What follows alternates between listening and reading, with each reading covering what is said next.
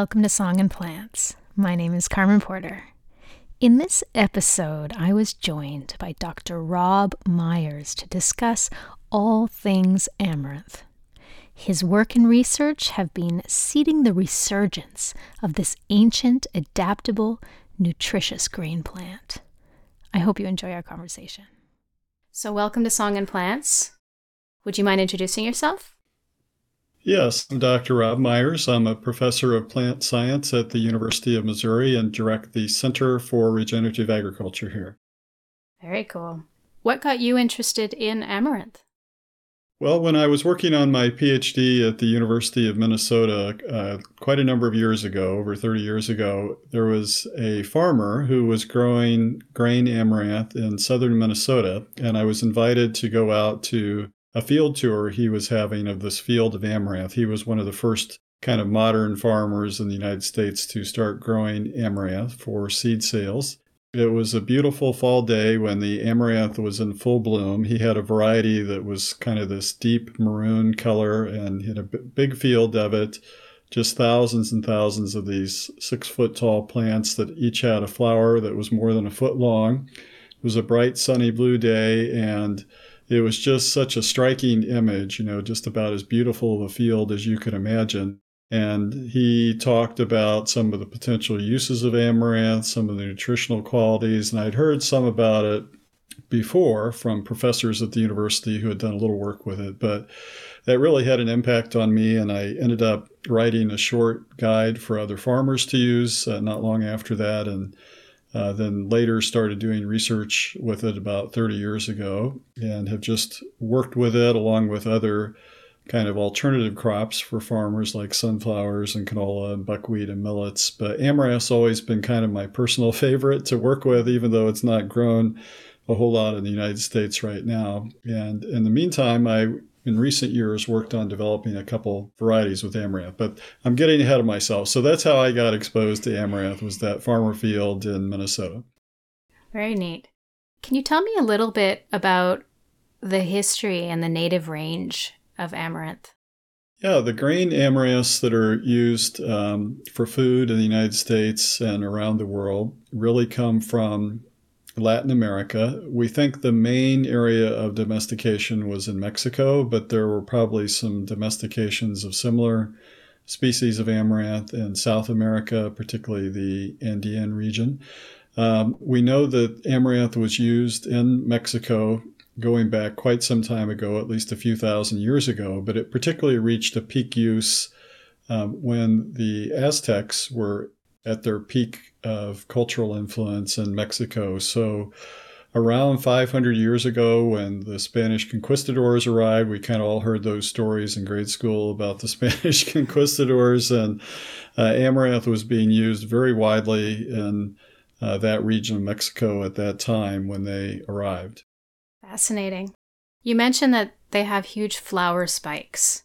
Can you tell me a little bit more about what the plant physiology is? Yeah, amaranth is what we would call a, a broadleaf plant. Um, it's somewhat related to quinoa, kind of as a distant cousin. Um, so the grain types that we would grow in the United States will get, depending on the soil, anywhere from five to seven feet tall, but but usually around six or seven feet tall. And the flowers um, will start growing, depending on the, where you're at in the United States, like around early August. Each flowering head, what we'd call an inflorescence, has really thousands of tiny individual flowers. So that when we look at a field of it, we see what we think are these flowers that are like a foot or more in height when they're fully developed and maybe six to 10 inches wide. But what, what we're really seeing is these inflorescences that have within them thousands of tiny flowers, and each one of those tiny flowers becomes a tiny seed. So when you see a single plant of amaranth, one of these flowering inflorescences may have several thousand seeds on that single plant, but they're each very tiny, like a millimeter in size and just weighing a single milligram. So it's kind of an interesting plant um, that has so many individual seeds on a single plant. That's amazing. You specified grain amaranth. So is it also, are other parts of the plant edible? They are. Um, there are there are different types of amaranth that represent different species. Kind of, if you looked at it botanically, there's dozens of different amaranth species, but only a few of them are used for human food uh, on a consistent basis. So, the grain amaranths really represent uh, three different species, with two in particular being really common. And then there are what we would call the vegetable types that came out of for the most part, the same region of Mexico and South America, but they've spread around the world as well. And at this point in time, the, the vegetable amaranths are really considered a cultural food in the Caribbean region and also in parts of Africa. So people that um, either are from the Caribbean or enjoy Caribbean food or markets may find vegetable amaranths. We also see ornamental amaranths uh, that are pretty commonly sold at your local garden center. When you go in and buy flower packets, you'll find some of the ornamental amaranths like Love Lies Bleeding or Joseph's Coats are two of the common generic names for flower varieties of amaranth that, that really look kind of different from the grain types that are much bigger plants, but they're all kind of members of the amaranth family. Okay. How do they tend to differ in terms of their appearance? other than height?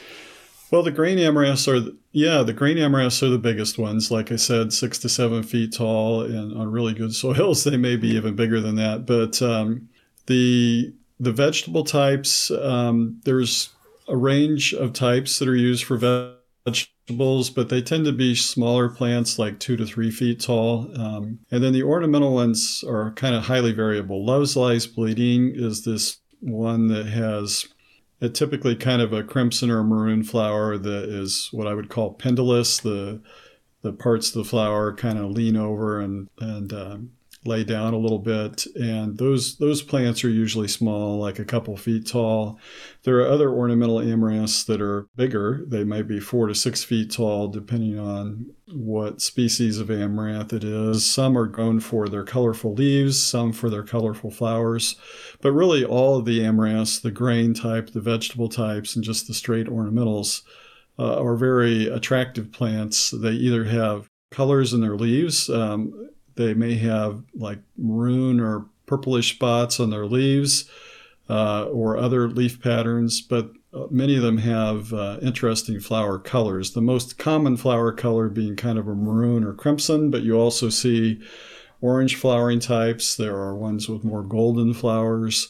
Some have just a straight green flower. A lot of the flowers can be uh, well, I shouldn't say a lot of them, but some of them can kind of change color a little bit as they go through time. So, of the two varieties that I developed, one of them is just a really bright crimson flower color that stays that same color all the time from the beginning of flowering till frost. And I have another one that starts out more green colored and then it gradually turns golden as it gets farther into the fall. So, they, they can change color depending on the variety. Oh, that's fascinating.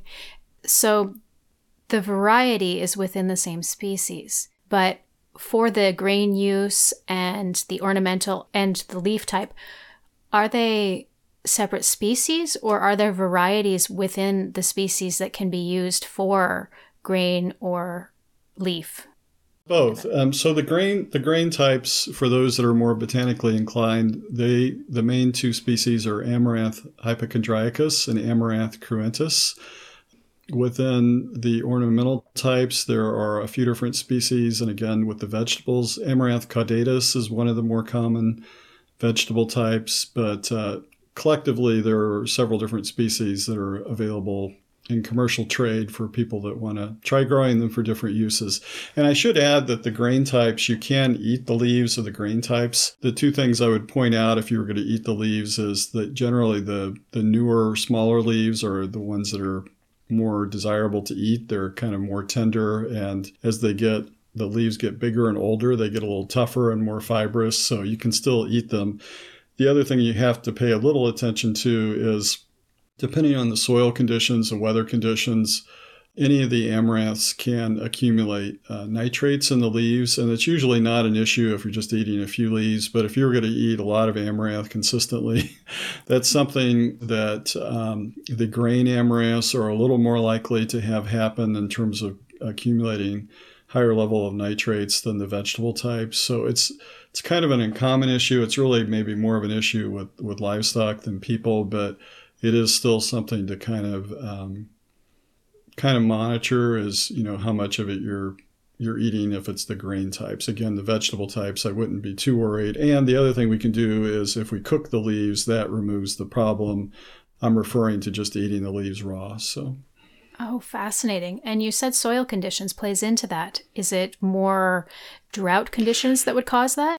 The drought can influence it. Sometimes with drought, the nitrates will be a little higher. And also, just if you have a really high nitrogen in the soil, that can make it a little higher. Again, it's I don't want to overstate the problem because if you're just eating some newer small leaves in moderate quantities of them, even eating it fresh, you're unlikely to have a problem. But if you were collecting a lot of leaves off the plant, including mature leaves, and eating a lot of them, then you might have slight potential for an issue, which can be easily overcome by just cooking it. So, yeah. And again, that's more the grain type than the vegetable types. The vegetable types are not uh, very likely to have that issue. So. Do the leaves have high levels of oxalic acid or oxalates? You know, that hasn't been really well studied to my knowledge. Um, I don't think that's a big issue, but I don't have a lot of information on that. Okay. So, changing a little bit in direction, but sticking, of course, with amaranth, what about growing conditions? What would you say would be ideal growing conditions if you want to bring it into your garden?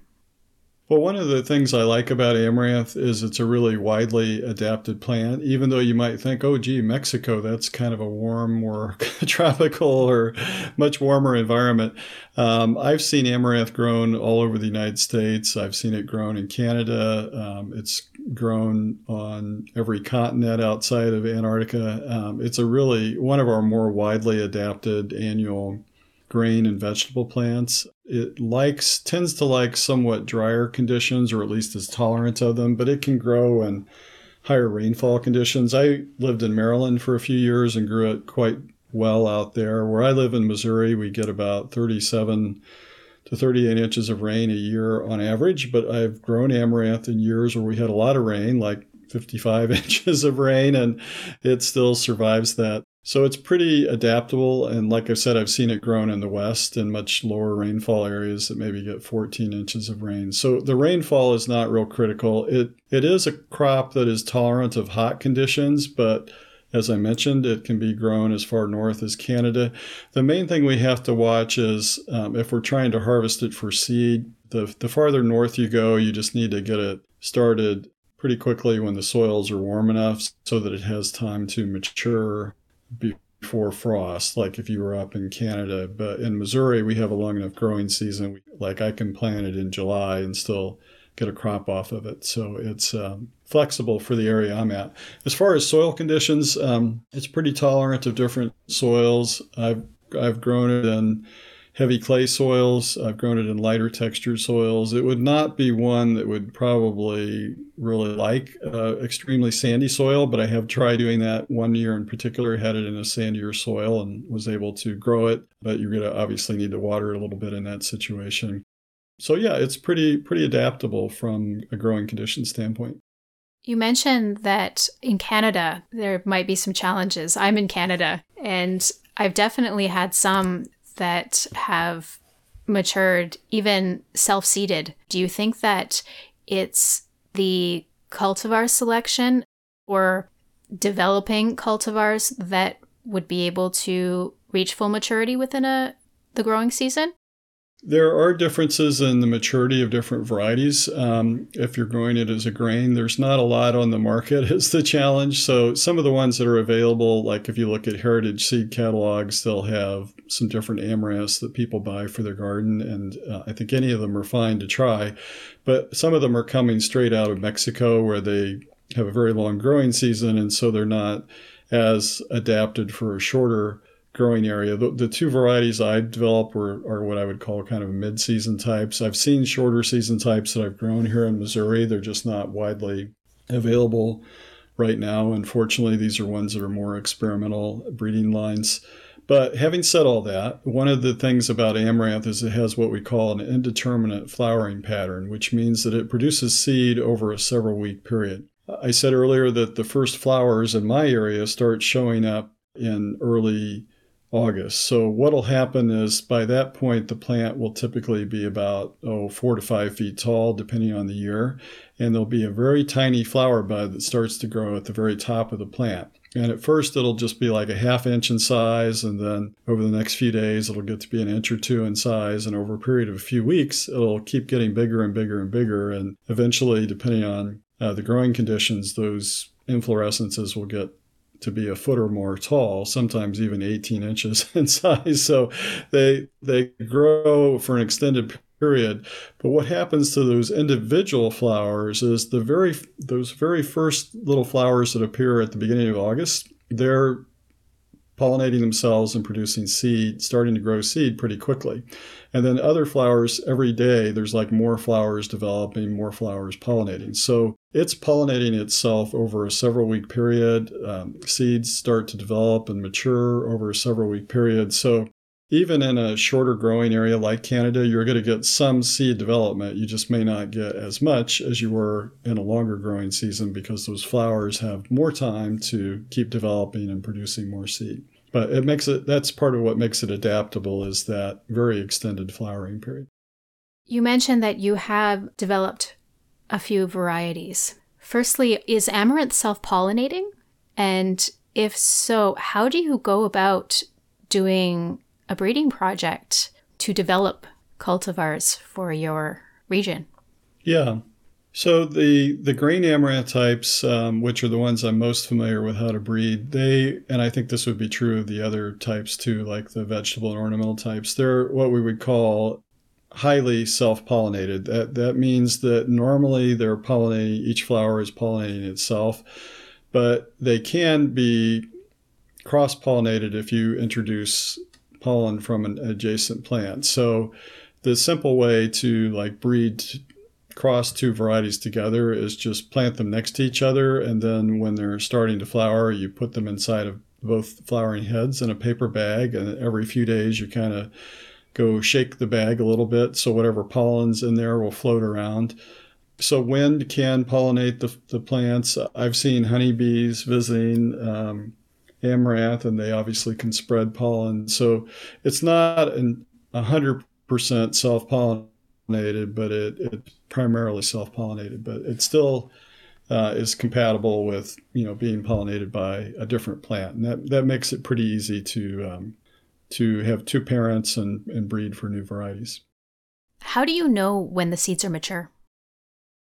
Well, they are interesting because um, it's not quite like maybe a bigger, if you think of something like a garden pea, you see that pea pod's kind of flat at the beginning, and then gradually that pea pod gets plumper and plumper as the pea, but then it keeps growing. And if you're eating it fresh, you know, you kind of harvest it as soon as the seed pods are plump, or if you want to keep the seeds to grow, you need to wait till that seed pod turns nice and brown later on.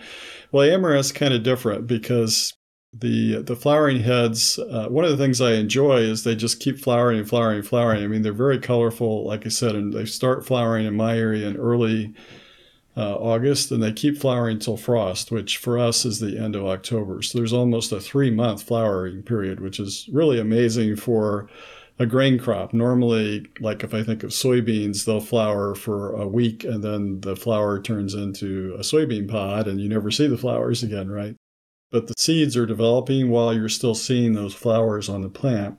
An individual seed to tell if it's mature to harvest it for future planting, uh, it's a little tricky. You have to, what I like to look for is the seeds kind of start out what I would call more translucent looking.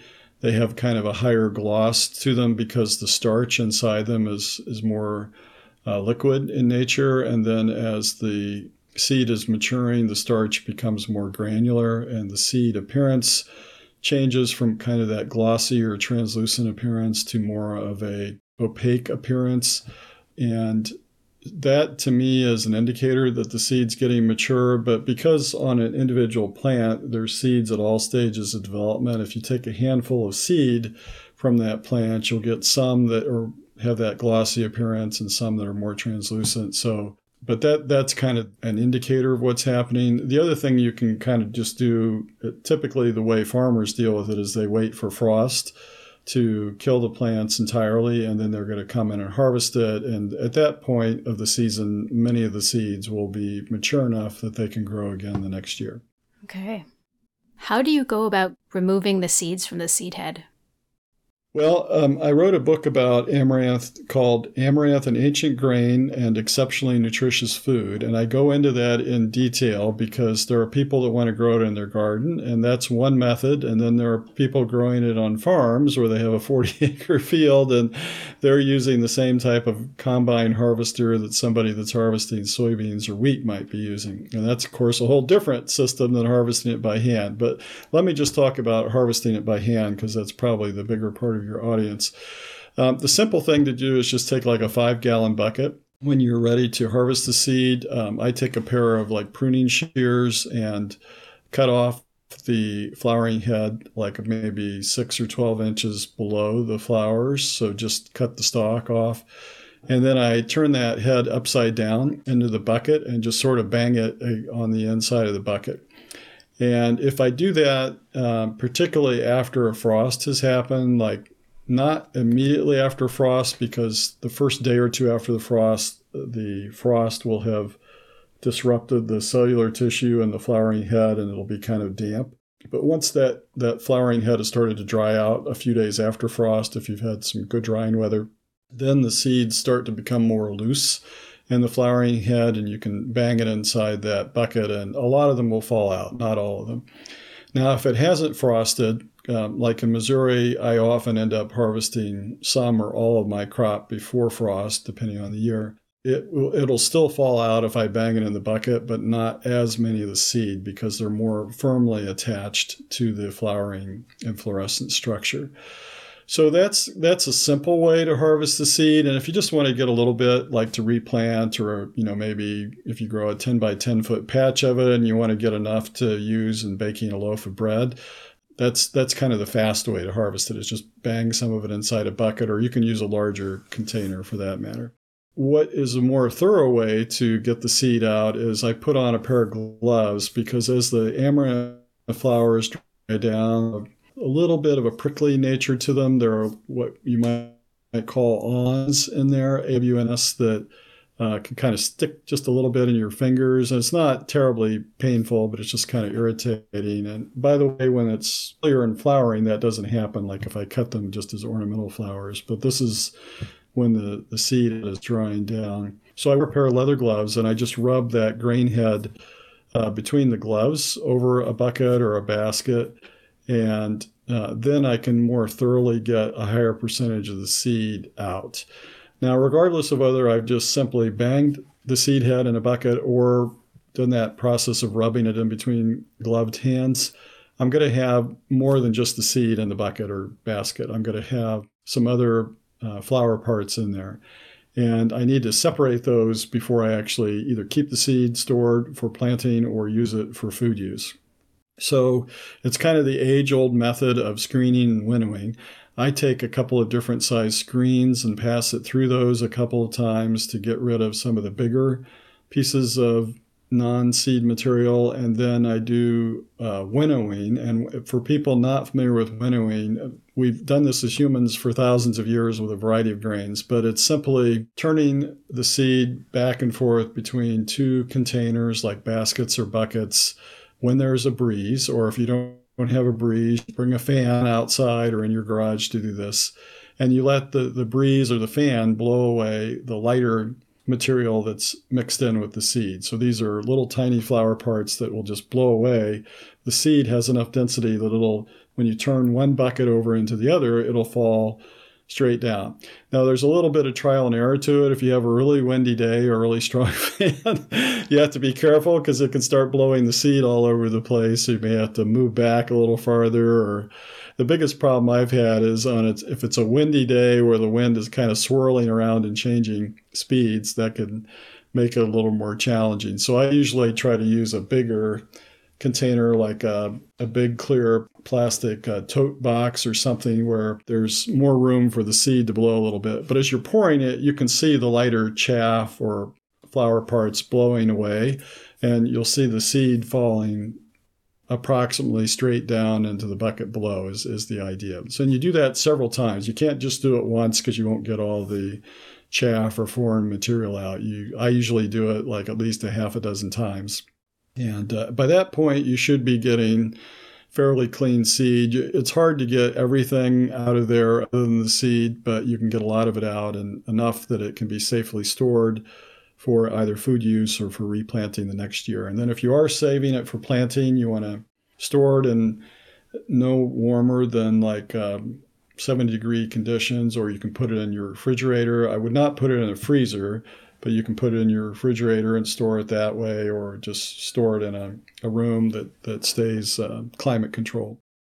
What does it taste like?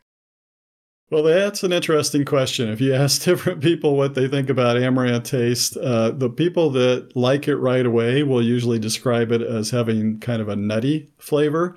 Uh, the people that are more like, hmm, that's different, they'll they'll say maybe it's earthy, and I'm kind of a little bit of a picky eater, my wife would tell you. And when I first started eating it some, I thought, well, this has kind of got a strong flavor to it. So if you're just eating something made entirely of like amaranth flour alone, it, and you're not used to eating it, I think you would notice that it tastes different than wheat flour or oat flour. On the other hand, most amaranth products sold in the marketplace today are primarily other flours with a little bit of amaranth mixed in. And when it's just like 5 or 10% of the ingredient, you're never going to taste the amaranth. It's not that strongly flavored. Or if you're using it yourself, like one thing I occasionally do with it is I'll take half wheat flour and half amaranth flour for a regular chocolate chip cookie recipe.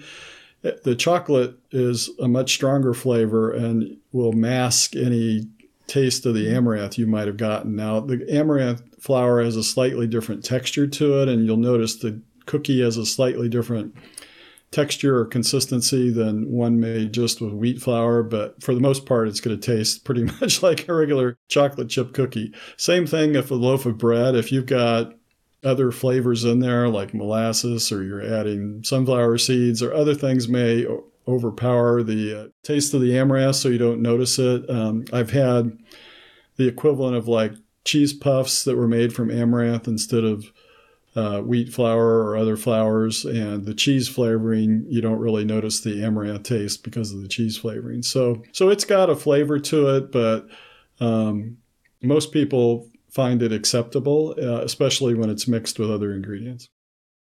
And some of the benefits of eating it, I suppose, for people who are gluten intolerant, but it also has a lot of nutritional benefits can you tell me what some of those might be? That's right. Yes.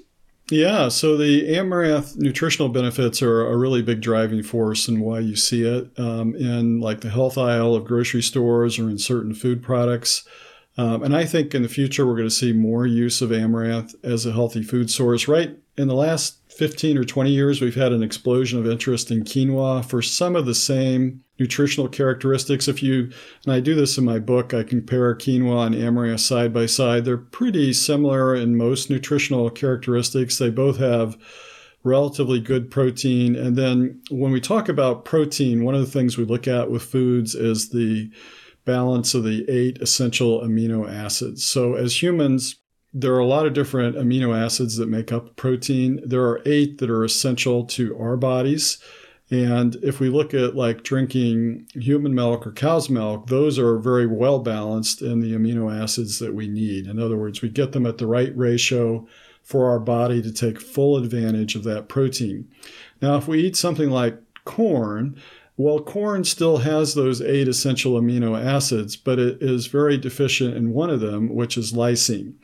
So, if you're only eating a corn based diet, and this has happened with people in different parts of the world, particularly in Africa, uh, where corn is not native but was introduced by Europeans, uh, they can get nutritional deficiencies. They're getting enough calories from the corn, or what they would call maize, but they're not getting enough lysine uh, as one of the eight essential amino acids to take full advantage of that protein.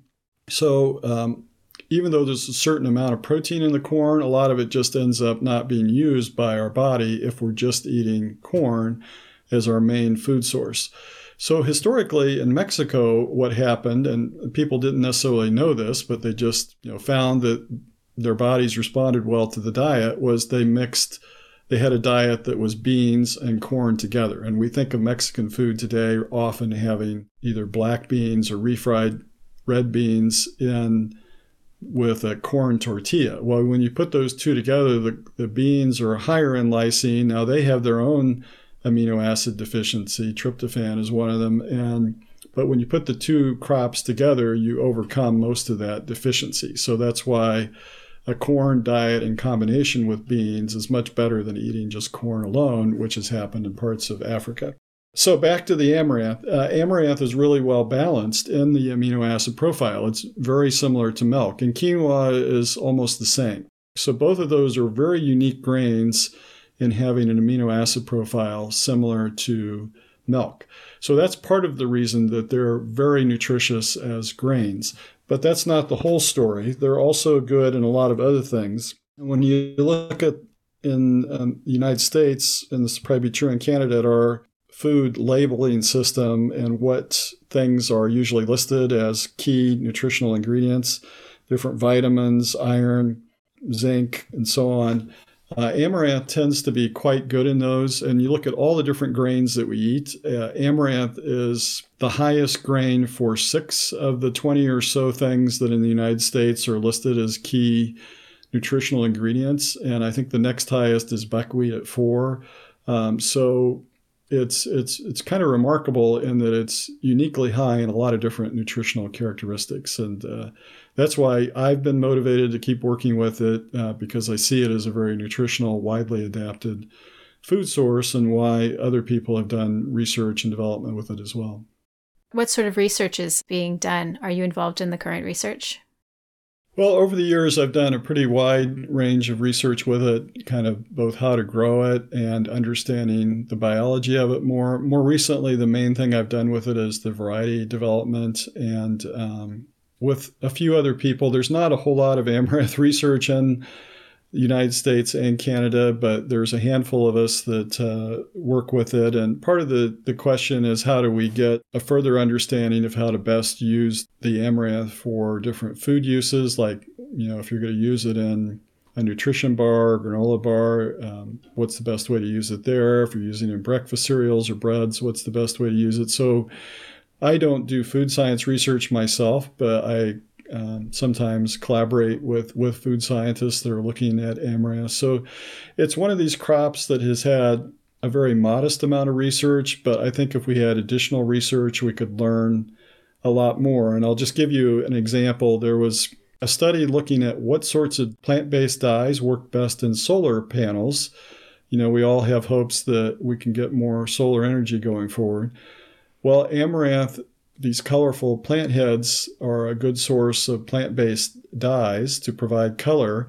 And there was a single study that found amaranth was an excellent source of dyes for solar cells, but it never went anywhere because it was just a, a, single study. But I think anytime we're looking at a, a, plant that's kind of underutilized, if we have additional research, we can gain new insights into the best ways to use them. And any of our main food plants, we, we use in an amazing number of ways, like soybeans are used in literally over 100 different commercial ways, the same with corn and wheat. Uh, I think if we knew more about amaranth, we'd have a better understanding of the best ways to use it uh, to meet some of the needs we have in society. Absolutely. So, how can people find, say, some of the varieties that you've developed, or how can people find grain cultivars to grow at home? Yeah, if they want to grow some at home, there are several seed companies that sell amaranth varieties, both the vegetable types and the grain types. They may not even call them grain types, but if they describe them for seed harvest, that's what they're talking about particularly companies that specialize in heirloom seed sales tend to be ones that have amaranth flowers. But uh, Johnny Selected Seed is one, Select Seeds, uh, Baker Creek Seed is another one. Um, I've seen several different catalogs that, that have them. And I list some of those in, in my book, some of the seed sources. But Um, I would say if you've got a couple favorite seed companies, just look and see if they have some type of amaranth.